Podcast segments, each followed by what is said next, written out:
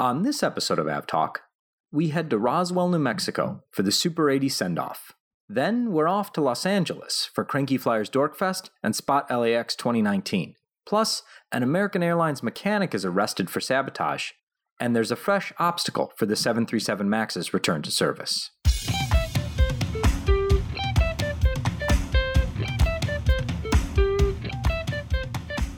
Hello and welcome to episode 66 of AvTalk. I am Ian Petchenik here as always with Jason Rabinowitz, and we've got a good one this week. This is a really good show. I mean, it might possibly be one of the most exciting, at least for us, episodes of the podcast we've ever done. Yeah, we obviously haven't recorded it yet, so we can't quite vouch that it's going to be as good as we think it's going to be, but I think it's going to be as good as we think it's going to be. Portions of this episode have been pre recorded and reformatted to fit your ears. Exactly. So here's the format of the episode. We did some things in the past couple of weeks. We're going to definitely talk about those, and we've got some special guests coming up. I won't ruin it quite yet. Ian left his house. I did. I left my house twice in one week. I It's didn't. big deal. I didn't only leave my house twice in one week. I went to a different state twice in one week. You went to three states. Well, I, I le- I left the state, but yeah, yeah. Yeah. So we'll get to that a little bit later on this show because we've got some some real special stuff coming up. But in the meantime, news waits for no podcaster. And That's and right. so there it has also been an incredibly busy week on that front. And I think we should just dive right in with what happened in Miami with the American Airlines mechanic, in that he was arrested for sabotage. Yeah, you, you shouldn't do that. So if you're you're not aware, if you're not from the United States, or, or hard to imagine you don't keep a close eye on the industry if you are listening to this very podcast. But American and its mechanics union, its aircraft mechanic union, have been going at it quite hard for the past few months over uh, contract renegotiations, and it has not been subtle. The leader of uh, Americans Mechanics Union has not so subtly called for blood. And unfortunately, when most people eh, see this kind of rhetoric and they, they see it as a negotiation tactic and they brush it off, there's always that few percent of people who take it to heart and do really, really, really, really stupid things.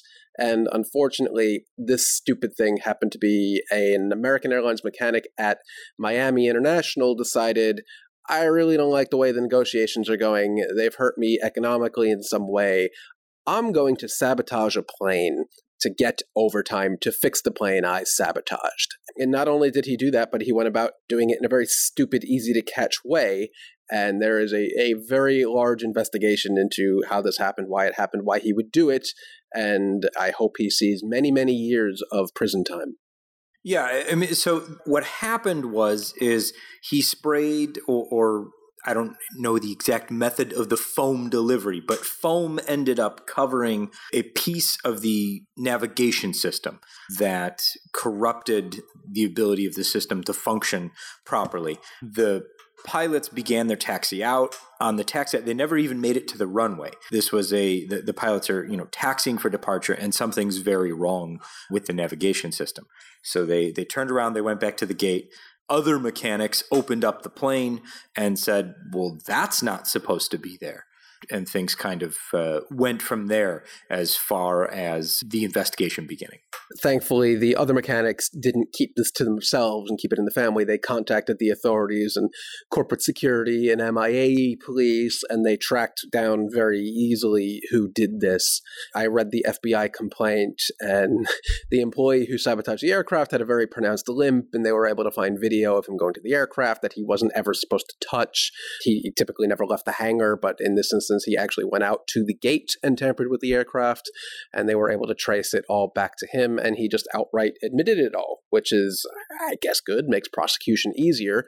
But i guess the saving grace of this is that the aircraft worked the way it was supposed to. It detected an issue and as ian described that he disconnected a, a cable or some sort of air sensor and physically sabotaged it putting styrofoam in it and gluing it in. They- unbelievable that he would leave so much physical evidence behind. But the aircraft sensed that there was something wrong and it returned to the gate. But there have definitely been cases in the past where not having that proper airspeed data has indeed caused fatal accidents.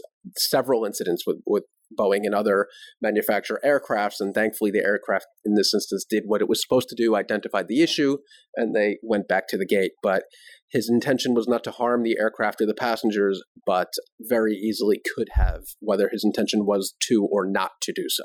Right, exactly. It, it doesn't matter what his intentions were, it matters what could have happened. And and I asked around, eh, you know, is this was a serious thing, obviously, but was this something that that could have easily led to an accident? And and the answer I got was not conclusive, mostly because we don't know exactly kind of w- what he did, and it wasn't. Um, thankfully, I guess kind of broadcast wide. But like you said, I mean, there's always the possibility when we're talking about aircraft that any issue could compound itself, especially once the aircraft's in the air. And thankfully, the American Airlines Mechanics Union has thrown this employee under the bus and completely condoned his behavior.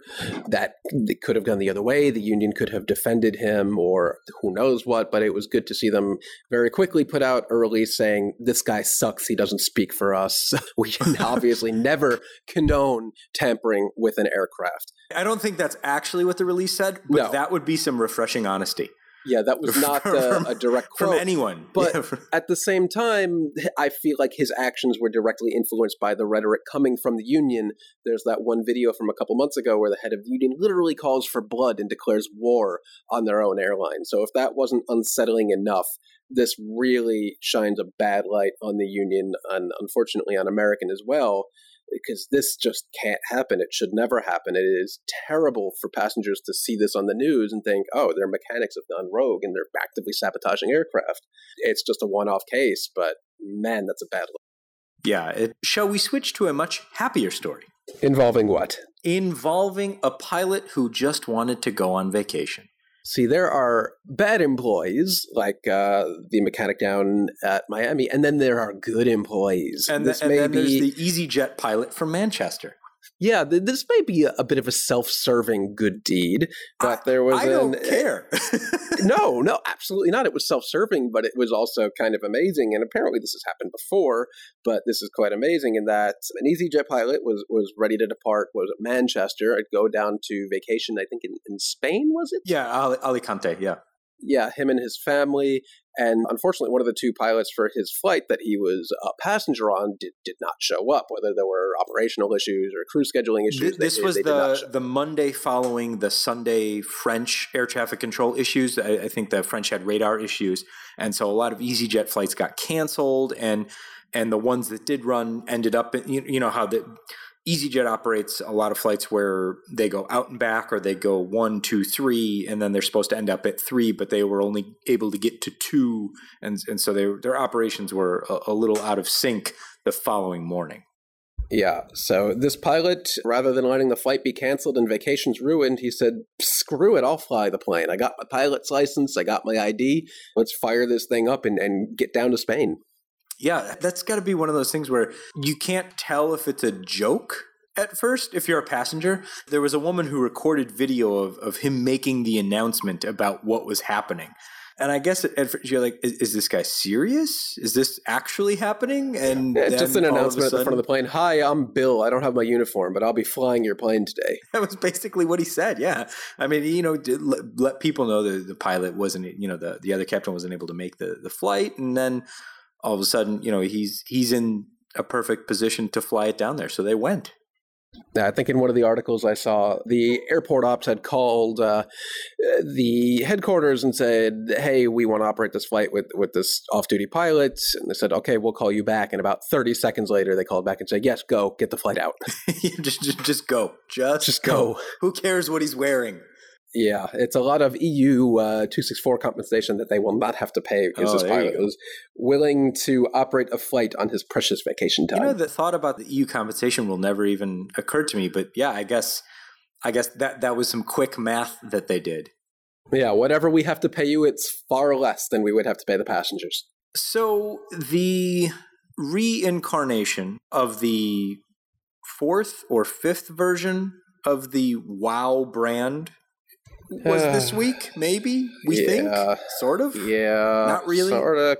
Uh, this is ludicrous. Did you watch the press conference? I couldn't get through the whole thing. It was it it was too Joseph Heller esque. I think. Yeah, it was also very Trumpian in a lot of ways, where she. Well, let's back up a few steps. Sure, by all means. Yeah, so there's a, I guess, an investment firm or, or a, a woman. I don't really know if, if she's an investment firm or what, but she is very much of the opinion that Wow Air is a brand worth salvaging and salvaging now. Wow, come back now. Um, so they sank like $86 million, which is half of the amount due or something along those lines. But they, they sank a lot of money into buying the Wow, the, the remnants of Wow Air.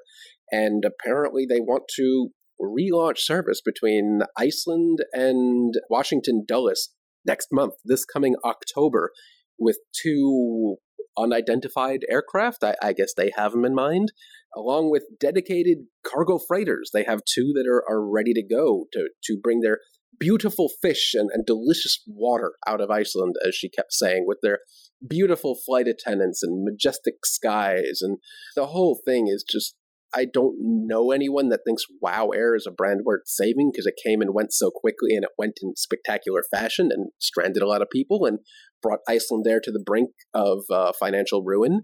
But it's back, I guess, maybe, kind of. I, I think this is going to fall into the category of uh, believe it when I see it type thing. The, Yeah, uh, the whole idea, like bringing back WoW, I get.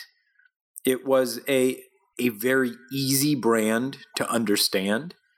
I mean, wow, the planes are purple. You've got, you know, you fly to Iceland and you fly back and forth. Like I get that. That proposition is very easy.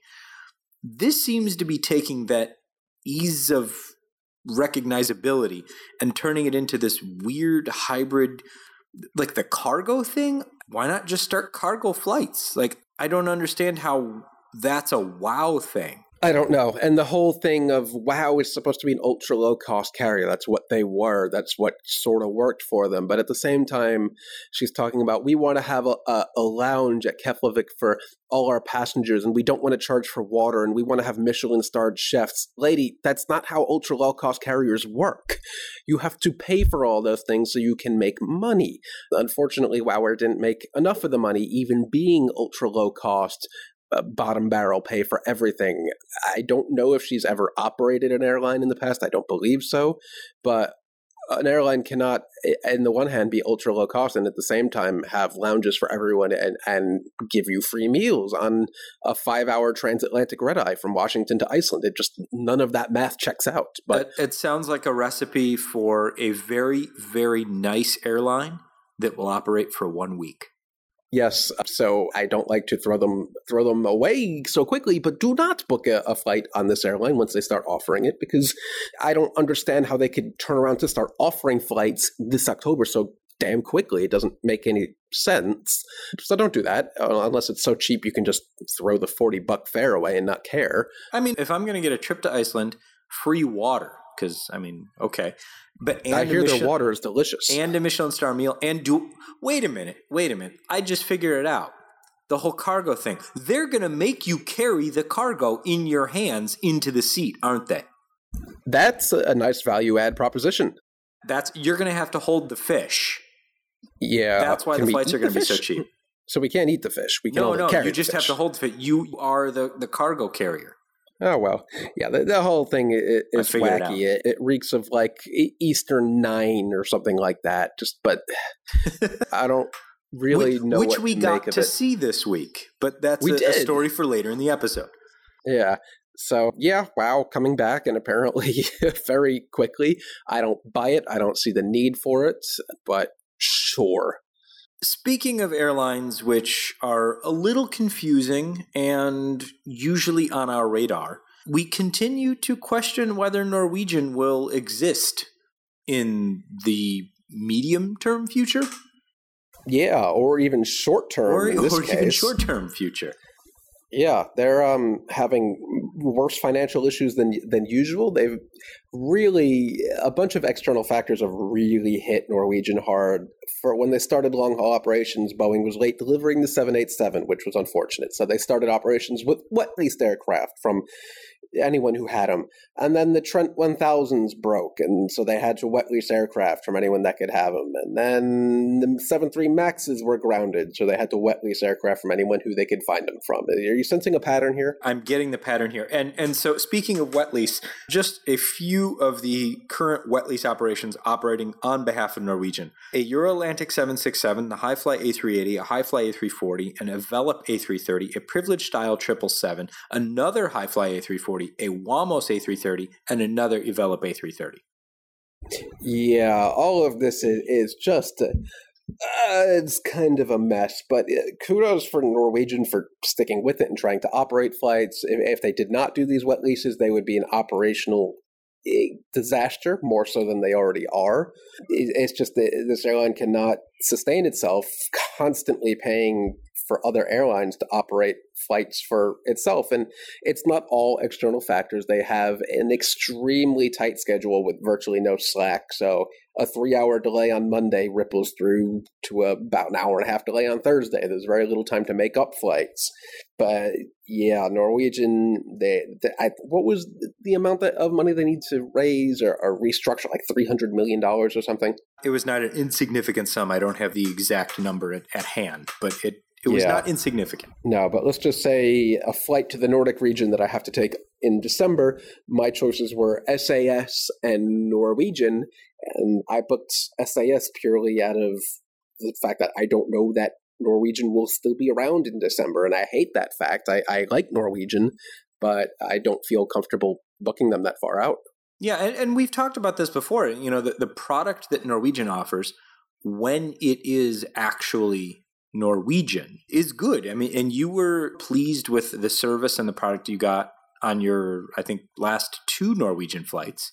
So, I mean, I it's one of those things where it's we're, we're not wishing them ill. We're just it's so many things have kind of compounded to just beat them into the ground. It's it's very very disappointing. Yeah, it's a damn shame, but let's hope that Norwegian can pull through after already having survived the damn near hostile takeover from IAG probably about a year ago. That might be the future for them. We'll, we'll see what happens. Yeah. So speaking of IAG, we're recording on 11 September, and today or yesterday and and Monday were the British Airways pilot strikes, two days of British Airways pilot strikes, in which British Airways canceled 1,700 flights, affecting something like almost 200,000 passengers. At one point, there were no British Airways flights in the sky. Right. They're back in None. the year now, but it's important to, to remember that it was just BA mainline. So City Flyer, Comair, and, and a couple of the Air other were, were not yeah, affected. It was the uh, it was British Airways proper and then the British Airways shuttle. Right. And a few flights that were already being operated by wet lease carriers like Air Belgium and, and Evelop. what have you. Yes. Evelop, they were operating the lucky few, but there were a few flights on Monday that did squeak out that were not canceled. And I'd love to know how BA decided that very small handful of flights would operate. Yeah, I, I always find that interesting when when you see, you know, kind of the necessity to cancel a, a very large amount of flights, whether it's because of strike action or uh, you know pilots or air traffic control, or if it's just weather at a hub. Like, what's the decision making process there? And with so few flights going out at BA, I ha- one has to assume that it it has to do with some sort of like the pilots could fly there. You know, so right? That's where they were willing to go. How did they determine that the early morning eastbound Boston to Heathrow flight would operate, but not JFK? Like they're they're virtually the same flight, but one went, the other didn't, and I'd I'd love to know why. Maybe we can speak to them about that one day. I'm sure they'll be thrilled to talk to us about that. Yeah, oh, yes. But we'll ask and see what happens. Your favorite aircraft and mine has received a few orders in the past few weeks, and things seem to be looking up for the former MRJ, now the M100. Space Jet. That one? Yes, jets in space. Yes. right. It, it's a it's the, a shuttle, the space right? jet. Yes, uh, I think it. Yeah, a terrestrial space shuttle. Yeah, something like that. But Mesa, I did not see this coming. Mesa Airlines placed an order for how many M100s? I believe it's a 50 I, yeah, it's a, yeah, it's a 50 50 50 plus split. 50. Yeah. 50 50 split, um, 50 firm orders and 50 options if they decide to take those up at a future date. For the M100, which is actually oxymoronically the, the smaller version of the SpaceJet MRJ, the larger one is the, the MRJ 90 or MRJ 70, but the, the 100 is the smaller one that complies with U.S. regional airlines scope clause restrictions, which basically dictates the number of passengers on board and the maximum weight that a regional airline can operate with for a mainline carrier. And that would be about 76 for this aircraft. So that's exciting, I guess. Not that they're being delivered until like 2024. So who knows what happens between now and then. We don't, but we will find out. Yes, check back in second quarter 2024 and we'll give you an update on this SpaceJet Mesa order. exactly. Making we'll make a note for episode uh, 100 and change. Or, no, uh, we'll be in we'll be in the Check back well in half a decade. There you go. Yeah, I'm sure we'll remember. decade. Yeah. So, before we take a break and get into the much more exciting things that we've done over the past couple weeks, let's do our official 737 MAX update. Nothing good's coming. Nothing good. Nothing good. So, where we are is the European regulator, EASA, has expressed their displeasure with Boeing's proposed solutions for the fix and are sending their own pilots to uh, test fly the 737 MAX before they will certify it, even if the FAA says it's good to go. Yeah, this is very bad for the future of aircraft certification. How it works now is basically uh, the FAA certifies an aircraft, EASA takes a look, signs off on it, and the rest of the world follows. John Ostrower, our friend of the show, has written about this a number of times, and it really seems like moving forward, that convention is, is tossed out the window. It's no longer valid. The FAA has been too close to Boeing, letting them self certify the aircraft, and now the whole system is up in flames, which is really, really unprecedented at this point. So even if the FAA recertifies it and American United, Southwest, and who and I guess Air Canada start operating these flights domestically, that speaks nothing about what EASA has to say for Europe and what the Chinese authorities say in China or the Singaporeans say for Singapore. It's a really slippery slope right now, but it's looking like maybe the first quarter uh, 2020 we'll have them operating again in the US, but that, there's no firm timeline, and the rest of the world's totally no guidance on that right now. Yeah, the CEO of Boeing today said that he still expects the fourth quarter of 2019 to be the re-entry into service. I'm not sure. No, In service I am very where? sure I don't buy that. Yeah, I don't, I don't buy that at all. I, I cannot for the life of me imagine how they get the aircraft back into service. He said the beginning of Q4 2019. I would be shocked if that happens. I mean, we're we're damn near in quarter four of 2019. So, I mean, yeah, of course that goes through December 31st. Sure, but I just- still I, I just don't see that happening at all. It, it may be certified to fly, but by the time the airlines patch up the planes that are, are parked in, in wherever they're parked and they're all over the place and actually get them back into the schedule and operate, most of these airlines have either removed the MAX entirely from their schedule or pushed it out into late December or even into 2020. So they might be used as hot spares, but uh, schedule wise, they're, they're they're pretty much out for the rest of the year.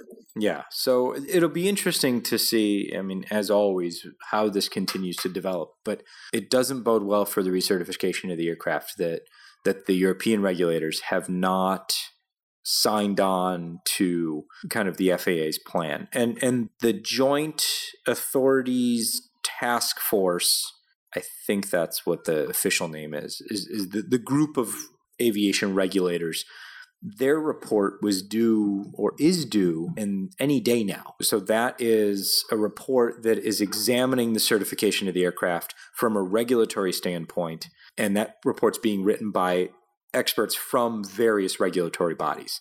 So that's going to be, I mean, I, I say interesting read for those listening to this podcast.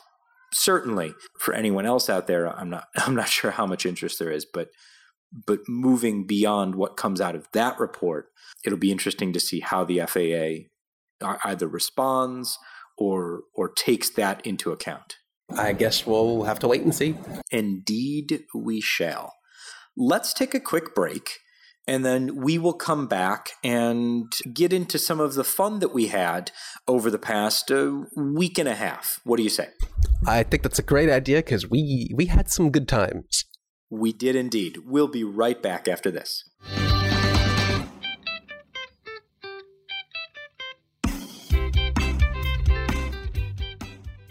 Welcome back. We have, I think, a very special treat.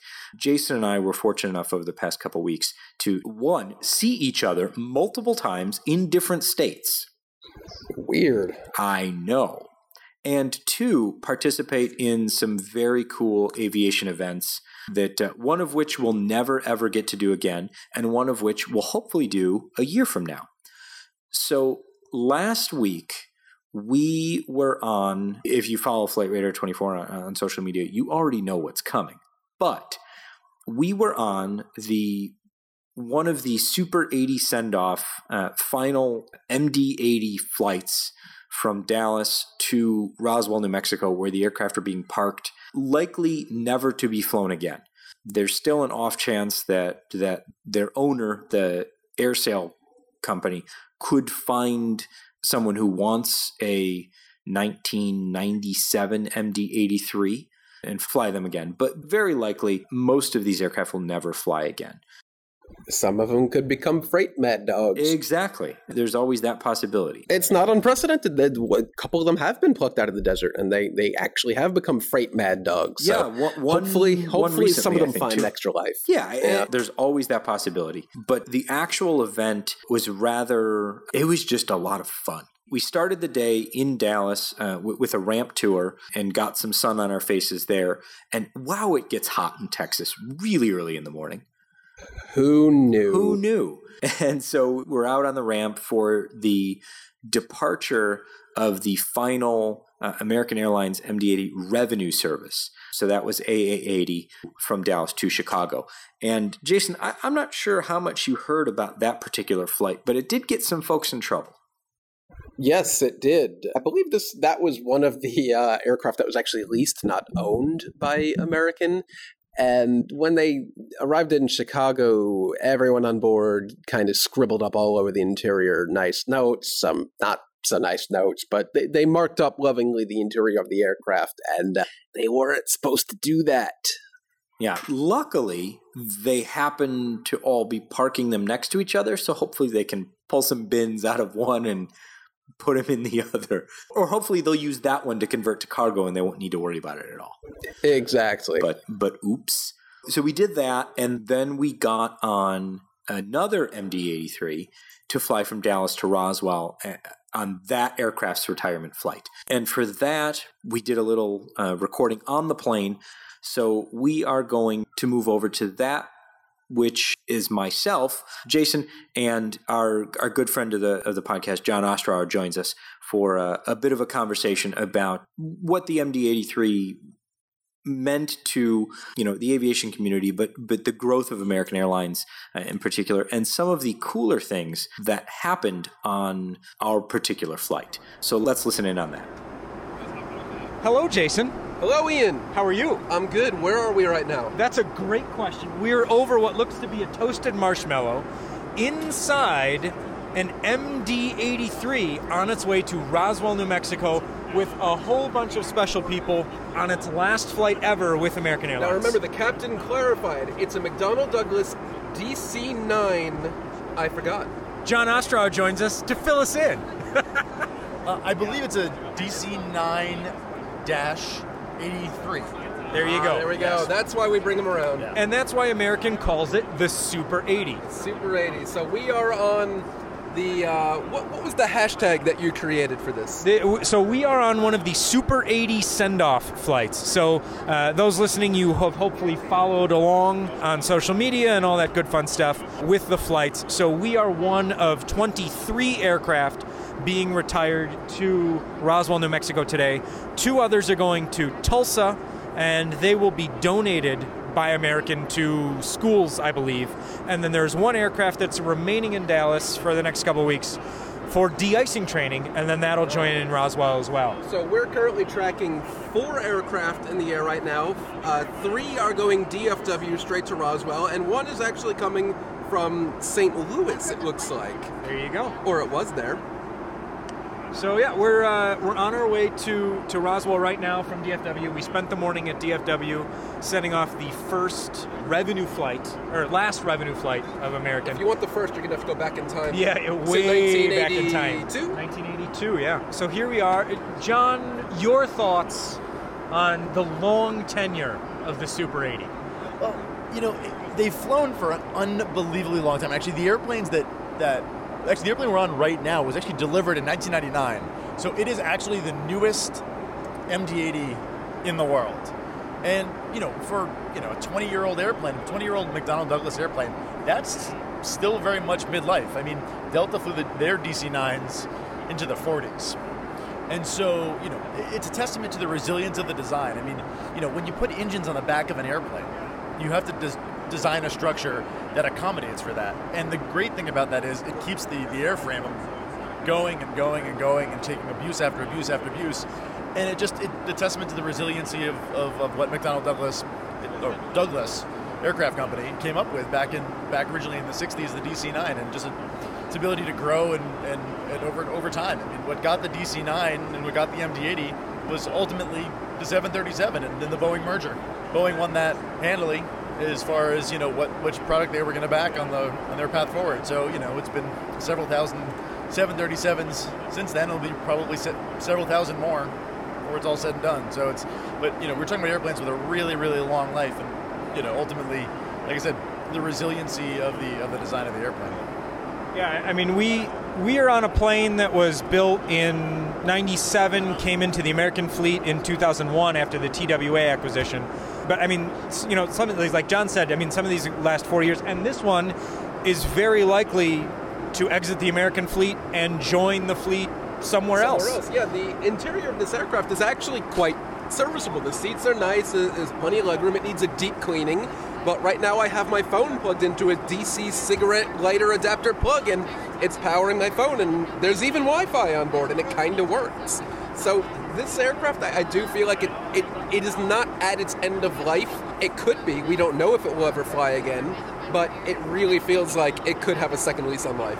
Yeah, I mean, they're, they're leaving the fleet because they're just They're done with it. ungodly sums of money are spent on the Super 80 fleet to keep them in the air, to keep pilots current, and mostly on fuel. I mean, they're loud, which is a plus or minus depending on, you know, what we're talking about. If you're listening to this podcast, that's probably a plus, but they're loud and they cost a ton of money to operate. So, Americans saying goodbye to them. Yeah, and it was a fun departure from DFW. Ian and I were in the back, right next to the engines.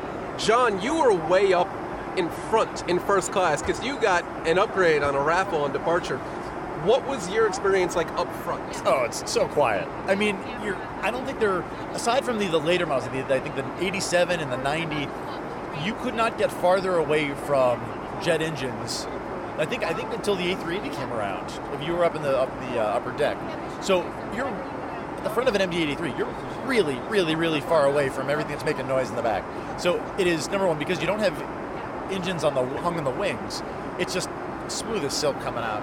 It's just wonderful. It's it's a, it's a really a it is a truly a it's it's a design hallmark. I guess is the right way to describe it. yeah. Of like a rear-mounted engine aircraft where you just the, the wings are undisturbed and it just it's so quiet up front and you know it's it's almost a little disappointing when you look when you when you want some jet noise. Yeah, it, it does feel like a tank, but I can tell my body knows that this aircraft is old because my ears are popping. I haven't experienced that on any other aircraft in a very long time. And, and it's not that they pop on departure and arrival; it's No. they just keep popping. It's right now we're at cruising altitude at what? what 28,000 feet? 28,000. Yeah. My ears are continuously popping. So a couple cool things about this particular flight. One, we got a wing. We experienced a wing wave I've never had on departure. the inside I've, I've never seen a wing wave from the inside, and that was a lot of fun. And two, the the captain of this flight began his MD-80 career at TWA. He's been flying MD-80s for 25 years. And the flight crew decided that out of respect for the aircraft today, they were going to hand fly the entire flight. That's right, not a touch of autopilot. And you can feel it. When they change speed, you feel it. When they adjust the throttles, you feel it. And I'm really looking forward to the descent into Roswell and feeling that particular experience. So we'll be back later on the ground in Roswell. We're going to watch some more planes land and have a party to, to celebrate the MD 80. So we'll be back in a little bit with that. We talked about on the flight that the pilots were hand flying, and you could really feel it, uh, especially on landing. Yeah. When the aircraft landed, I was sitting in the seat directly in front of the engine so that I could, you know, still see out the window, but still hear the engine as, as best you could. And when the rudder moved, I felt myself swaying in my seat. We were told, and as we mentioned in our conversation with John, that the aircraft was being hand flown out of respect for the aircraft. That Yeah, may have turns been true also, but yeah. Turns out that both autopilot systems on that aircraft were actually inoperable at the time. Um, I guess when you're you're flying it out to the boneyard, you really don't care what stuff is working or is not working, as long as you can uh, minimum equipment list it and just get it out there. But I don't know if they wanted to fly it for an hour and forty minutes by hand, but they did because they didn't have a choice. Yeah, the captain was very I don't, I don't say musing about it, but he he took it in stride, I guess. After we had landed, we were getting a tour around the airfield, all of the other things that were there in Roswell, and he Which just, is you know mostly American Mad Dogs seven sixes and seven fives at this Right. point. and and some some other interesting things like a good chunk of the 737 Max fleet, American 737 Max fleet, and Elvis's old Lockheed Jetstar. Yeah, and a single um, X Scoot triple seven named Barry. Named I that is a I knew the Scoot 777 was there. I didn't know it was named Barry. Yep. Okay. See, Jason, this is why we keep you around for important Exactly. information like that. If you don't know that, then what really do you know? I, I claim to know nothing and, and I Yes. stick to it. So what else did we do? So once we got to Roswell, there was a big party with a literal red carpet, and that was enjoyable. Delicious food and good conversation with a lot of American Airlines employees who had worked on the MD 80 for a very long time, whether it was flying it, maintaining it, dispatching it, what have you. There was a gentleman there, and it was never made clear to me exactly what his connection to the the airline was other than that he had been on an obscene number of MD-80 flights and had an MD-80 tattooed on his arm. Yeah, I thought you were going to say Doug Parker, but I'm No. getting there. you're getting to that. But no, the American did a fantastic job with the event. They retired, I think, 20, 24 or 26 Mad Dogs on the same day. It all seemed to go according to plan. All the planes got to where they needed to go on time, which is pretty amazing for uh, the American Mad Dogs.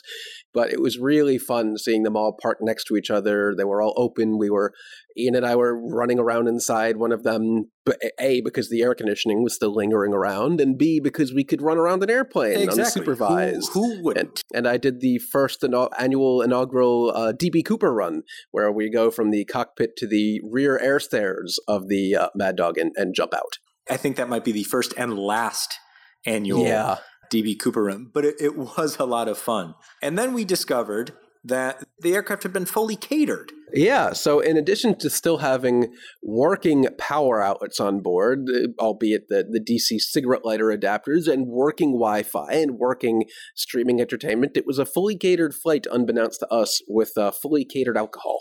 Yeah, and we were surprised by, you know, full galley carts, but uh, such as it was, we didn't get to partake. But what we did partake in was a good conversation with the American Airlines CEO Doug Parker, who was there. He he spoke earlier at the event and we had a chance to sit down with him and talk about what the MD-80 means to him and the airline and kind of what's coming next.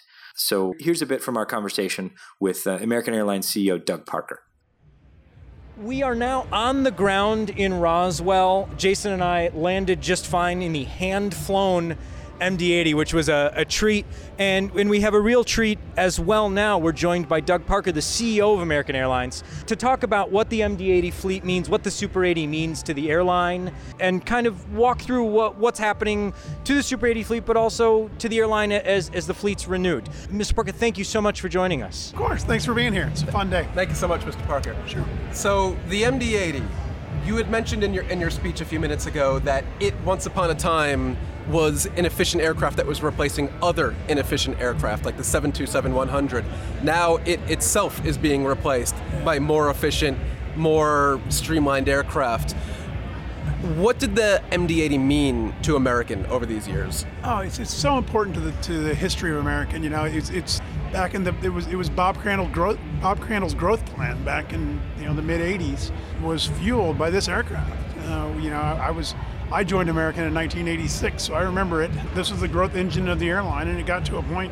At one point, it was right at 50% of the fleet was was Super 80s. That's pretty phenomenal. So I mean, you heard the stories others here. It's more than just you know the, an airplane. It's it's about you know what a lot of our team members grew up on and either flying or maintaining or non-revving on. It's it's a huge part of American Airlines history. So the Super 80, as American calls it, was until very recently a very large chunk of American's fleet that's been whittled down in seemingly these large large fleet exits at 24 26 at a time. How is american managing such a large fleet exit at one time? What aircraft are replacing the spot that the md-880 is retiring from? Well, we merged us airways and american airlines in 2013 and both of us had pretty large aircraft orders coming. So it's a combination of those of those two orders. You know, 737s, A320s, A319s, A321s. All uh, uh, you know, it's a number of narrow bodies that have been coming in brand new at both airlines that have allowed us to retire these airplanes and continue to not just replace them but grow. One of the things that we've been talking about with everyone here, the crews, who both fly the planes and take care of passengers and dispatchers and schedulers and things like that, as well as that they've got really fond memories of, of these aircraft. They've grown really attached to them for a long time, and, and we've had quite the celebration here today as people have kind of gone through all that they care about and things like that. Is that something that you see throughout the airline with other subfleets, or, or is this one of those things where it truly became like the Super 80 truly became kind of a special child in the airline? Yeah, and no, this one's special. There are no others like this one. Um, it really is. It's it's like I say, it was almost it was nearly half the fleet at one point in time. But it's also about it's it's a generational issue for us. I mean, it really all anyone that joined this airline in you know the mid 80s, and we have tens we have tens of thousands of people that joined that joined the airline back then, and that are still working for us, grew up on this airplane, and, and their careers were built on this airplane. So it now this is different than others, and I don't know if there'll ever be another one like it at American. It, it really is so much a part of you know what American Airlines used to grow and become the airline we are today. Do you have any particular fond memories yourself of the Super 80? I think we all do, just, but mostly about just remembering, you know, trips that I've taken and flying around on it. The aircraft itself, frankly, I'm not the biggest fan as a consumer of the airplane. Despite that, you know, I, have been on it so many times. I mean, yeah, the two-three configuration, I guess, you know, it, it, it, eliminates one of the middle seats, which is nice. But other than that, you know, I've always thought there were more comfortable airplanes in the fleet, more cons- more customer-friendly aircraft.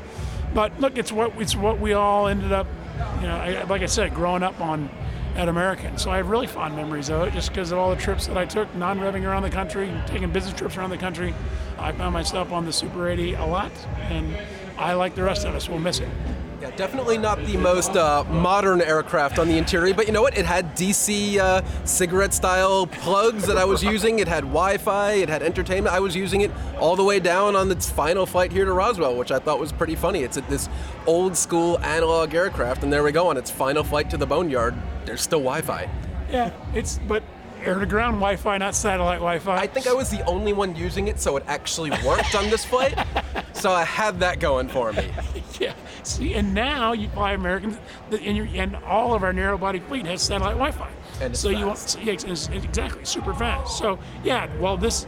Anyway, you understand this. The- the- you know that airplane. Yes, it had it had power. That airplane has power, but it's a cigarette lighter. That airplane has Wi-Fi, but it's air-to-ground Wi-Fi. It's not the same as flying the other airplanes in the American fleet. and it has smaller overhead bins, all sorts of things that we're that we're now putting in place uh, for our customers that make flying much better than this airplane uh, could provide. As much as we love this airplane, uh, we're moving on to better customer uh, service airplanes. When are we going to bring nicknames back for fleet types? We have the Super 80 here, but everything else is. I guess you have the we missed the Dreamliner. luxury. We have the Dreamliner, but but Yeah. that's that's kind of like Boeing's Yeah. thing. I mean, we, we we don't we missed the the luxury liner and the. I mean, But we have the Dreamliner. That's Yeah. a thing.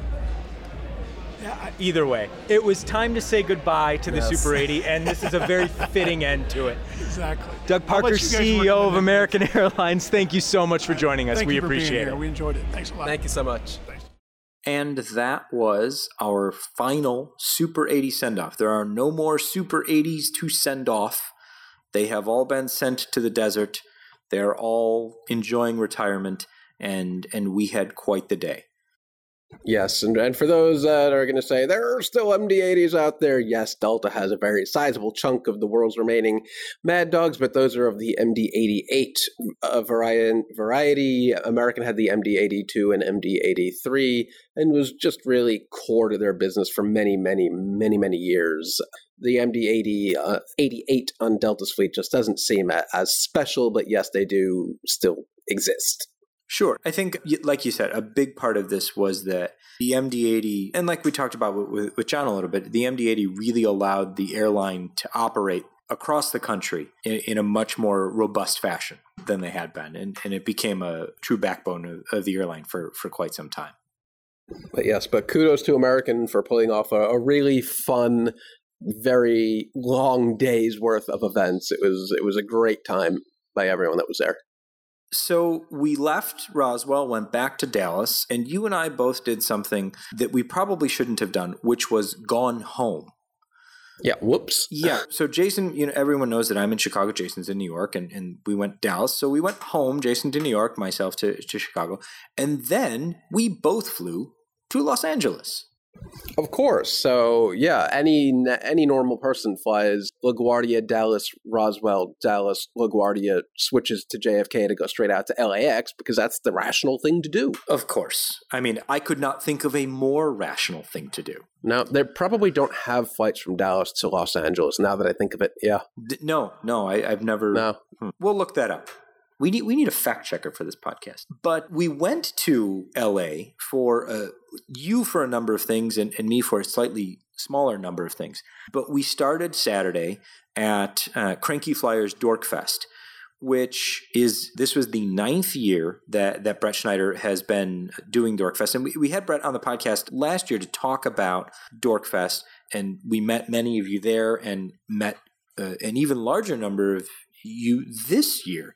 It was a huge turnout. There were airline CEOs handing out Yeah. cheeseburgers. I was a little late getting there because I had already arranged my travel to LA from New York to get there around one o'clock. But as I'm landing on my JetBlue flight at about at twelve thirty, since we were a little early, I see tweets and all this that uh, Oscar Munoz from United is just out there handing out In and Out cheeseburgers to the crowd of a couple hundred people, and Delta Corp Corpcoms is out there handing out In and Out gift cards for people to buy burgers. It was quite remarkable to see this event grow a couple years ago from like just a couple dozen people out there cranky headed home at like 1.30 but it turned out to be a, a really spectacular event in concert with the nyc aviation spot lax event. Hundreds of people out there. Brett had arranged to do some on ramp tours with LAX, and then some 10 lucky bidders got to actually do a whole food tour of LAX and some United Operations Center tours at, uh, at the airport, which is really cool. Yeah, I mean, just the the event has really grown to to like a full weekend of of full on aviation goodness. Yes, I spotted many planes. Exactly. And for me, the best part about, you know, it's great to see stuff that I don't normally get to see in Chicago, for sure. But for me, the best part is about talking to the the people that are there and the, and the reason that they're there and, and the things that they love. And and there's always, you know, two or three people who who have some some crazy stories about how they got there or why they're there or why they're interested in aviation that you think that's incredible. And this year, there were no shortage of those. And next year is, is Dorkfest 10th year. So I have no idea what's going to happen, but everyone should put it on their calendar if they absolutely can at all to get to LAX uh, sometime next September. Uh, keep the whole month open. Yep. We had a chance to sit down with a very important person in our conversations about Spot LAX. We went to the the rooftop spotting area that was part of NYC Aviation's event and had a chance to talk with both Pan Am Bag. The Pan Am Bag did not say very much, but Lauren Darnielle, who is the the voice of Pan Am Bag and an aviation enthusiast from from Seattle, was there, and we had a chance to sit down and talk with her. So let's listen in on a little bit of that now. We've adjourned to the rooftop deck of the H Hotel in Los Angeles for what is, I guess, officially the second part of the Dorkfest Spot LAX combo. We we are officially spotting things at LAX. Jason, do you see planes? I see lots of planes in every which direction, yes and we are, are thoroughly enjoying the beautiful weather here in Los Angeles. It's been quite the week. We had Dallas, Roswell, and now Los Angeles, so it's, it's been hot and sunny all week. Yeah, the last couple days, LaGuardia, Dallas, Roswell, Dallas, LaGuardia, JFK, LA. Beautiful weather every hop of the way. Which I think lottery ticket time? Yeah, both the New York and the California lottery, just to be safe. Maybe Powerball, Mega Millions, whatever, doesn't matter. Whatever it is. Throw it in there. We are joined by Lauren Danielle, who is a spotter extraordinaire who may be better known by the internets by not some one necessarily, but something. And so we're doubly pleased to welcome you to AvTalk. Thank you so much for joining us to talk to us about Spot LAX and, and what we're all doing here. Thanks for having me. First ever podcast. The first, well, then we're happy that it is Jason's. Yes, Jason's first ever podcast. Mm-hmm. So you are internet famous as well, the voice that seems generous. But I, I no, I'm it. I'm I'll saying you are you are internet famous at least, or maybe world famous as the voice of the Pan Am bag. That's true. So you and the Pan Am bag are both here at Spot LAX. You're from Seattle, and you've flown all the way to LAX tell us why. Well, that sounds a lot easier than all that those segments Jason just listed. Pay no mind to Jason; he doesn't count yeah, well, I got up at uh, 1.30 a.m. to be here, and I haven't fallen asleep yet. So 1.30. I came from New York, and I woke up at 7.30. Yeah, well, you took a much later flight. My flight was at five. All right, I'll give it to you.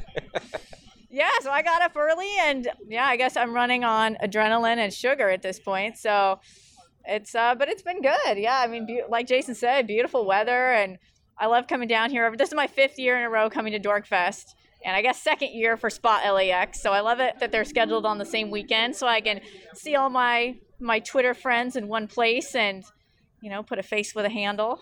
That is one of the great things about Dorkfest and Spot LAX is is you meet all of these people throughout the year on Twitter or Instagram or, or where have you, and then you get a chance to meet them in real life and, and see that they're three dimensional people who care a little bit more than about planes, but not much more. Because I feel like the whole weekend's really heavily aviation focused, but in a very welcoming way where there were a lot of younger aviation enthusiasts at Dorkfest, as well as people who are recently acquired into the AvGeek kingdom Yeah, for sure. I mean, I, I love seeing people bring their kids. You know, obviously I have kids myself, but but yeah, I love seeing the kids here. When I was little, I would have loved to go to a thing where people like if I had known that that some adults just like get together to watch planes, I would have thought that was totally cool. So yeah, I'd love to see young and old and everything in between. It really does run the gamut. And we had a, a great morning with, I, I, would say, a group of hundreds down by the In and Out at, at the end of I mean, the there, LAX complex. Yeah. There were a hundred of us on the bus tour because there were two buses of 50. So, and there were already a ton of people at Dorkfest by the time the other hundred people showed up. So, I mean, conservatively, I'd have to say at least 200, but I mean, I really don't know. Yeah, and we had a great time with some in and Out Burger and, and a lot of great conversation, some good giveaways and things like that. What kind of is your favorite part about Dorkfest and Spot LAX? Well, like I said, it's just kind of getting to see all my my Twitter friends in one place. It's uh, fairly easy for me to fly down here from Seattle. So it's yeah, it's always it's always fun to to see everybody in person. And then of course, I guess the high I mean the highlight of this year for me personally was special visit by Oscar. That was something I wasn't expecting when I woke up this morning. So that was a fun surprise. And like you said, I didn't win anything in the raffle, but there's always, you know, airlines always you know step up and, and donate some some great prizes. And you know just even in the five years that i've been coming to dorkfest it seems to get bigger and bigger every year. So keep the crazy train rolling i guess. We, we could have so we're referring to oscar giving out uh, prizes oscar being the ceo of united airlines. So with a surprise visit and surprise in and out he was handing bought, out cheeseburgers he bought some burgers and and uh, asked me if i wanted one so I think that, like you said, it keeps getting bigger and bigger and who knows what next year will bring? Maybe we'll have you know the big U.S. airline CEOs competing in yeah, some sort of I know. I was like, In and Out Burger get, handout. I gotta get, I gotta get my favorite guy, Brad. I gotta get my favorite guy, Brad, down here for a selfie. That would really we be them something. all out here competing for our individual love. So we had Delta giving out. That sounds like um, a bachelor. Yeah. We, well, Delta was out here giving gift cards away for In and Out, while United CEO was physically handing out burgers. I want to see JetBlue's CEO handing out what what's airplanes, airplanes, like a, a 321. You get a 321. So the 321 yeah. I flew out on. Here are the keys, sir. There you go. Perfect. But you already have keys to an airplane. A triple seven three hundred ER. Not that the keys do you any good, but you have them. I will go up to American at Terminal Eight and jingle the keys around and say, like "I own the plane." I don't think that's how it works. Think, yeah, I don't think they have a valet over there to uh, bring no, your plane around. No, they don't. So we're going to turn the microphone off, sit back, relax. We've got, let's see, some Delta and Southwest metal ready to go. And there's a big plane over there. As Jason says, we're going to go figure out. If only there was some sort of app that we could use to figure it out. I can do this. And Jason says it's a a seven eight seven nine heading to, of course, London Heathrow. And there it is. We will be back later a little bit for some more Spot LAX 2019 commentary from Jason, expert commentary. Mm-hmm. Another big, big plane. plane. Go now. Dorkfest is over. Spot LAX is over. I have since made it back to Chicago. I still need to catch up on maybe four or five days worth of sleep. But Jason, you've kept going and are still, I believe, you've uh, done something that involves waffles. Yes, I am at the uh, Apex Expo out here at the convention center in downtown LA for a change, which I think one of our first shows was at this first episodes of the podcast was at the sister show to this, which is the Aircraft Interiors Expo, which is basically all the suppliers of all the things and things and stuff and junk you see inside of airplanes. This is where they show off all their wares and try to get the attention of the media and airlines and suppliers and all that. So the entertainment manufacturers, the seat I got to sit in, uh, Spirit's new seats, which are very Spirit, just slightly less bad than they used to be, which is nice. I got to eat some. That's waffles. a decent tagline. Just yeah, slightly less, less bad than we used to be.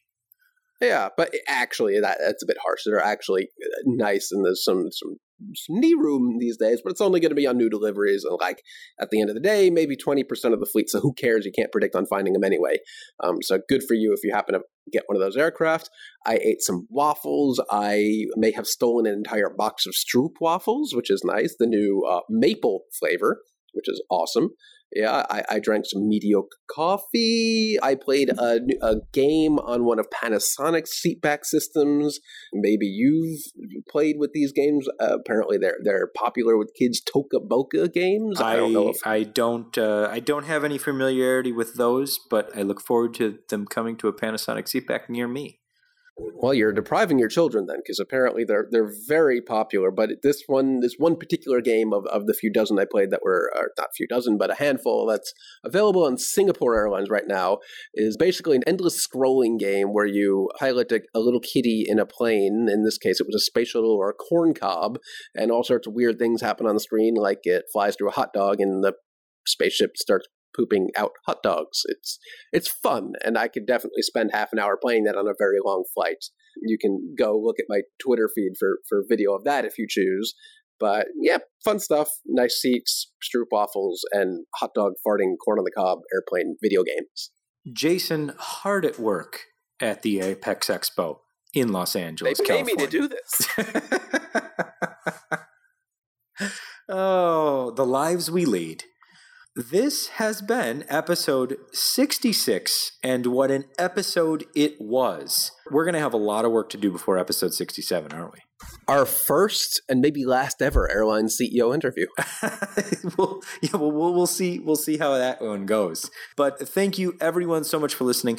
Thank you, everyone who we talked to at Dorkfest and Spot LAX. We had a great time chatting with with a lot of folks who who do listen to the podcast, and, and we thank you all so much for your support and your continued listenership. If you haven't already, this is your periodic encouragement to leave us a rating and or review. We do see them and read them all, and they help others who haven't yet found our podcast do so. So that's always very helpful. I am Ian Petchenik in Chicago, here as always with. Jason Rabinowitz, and thank you for listening to this extra long edition of the podcast.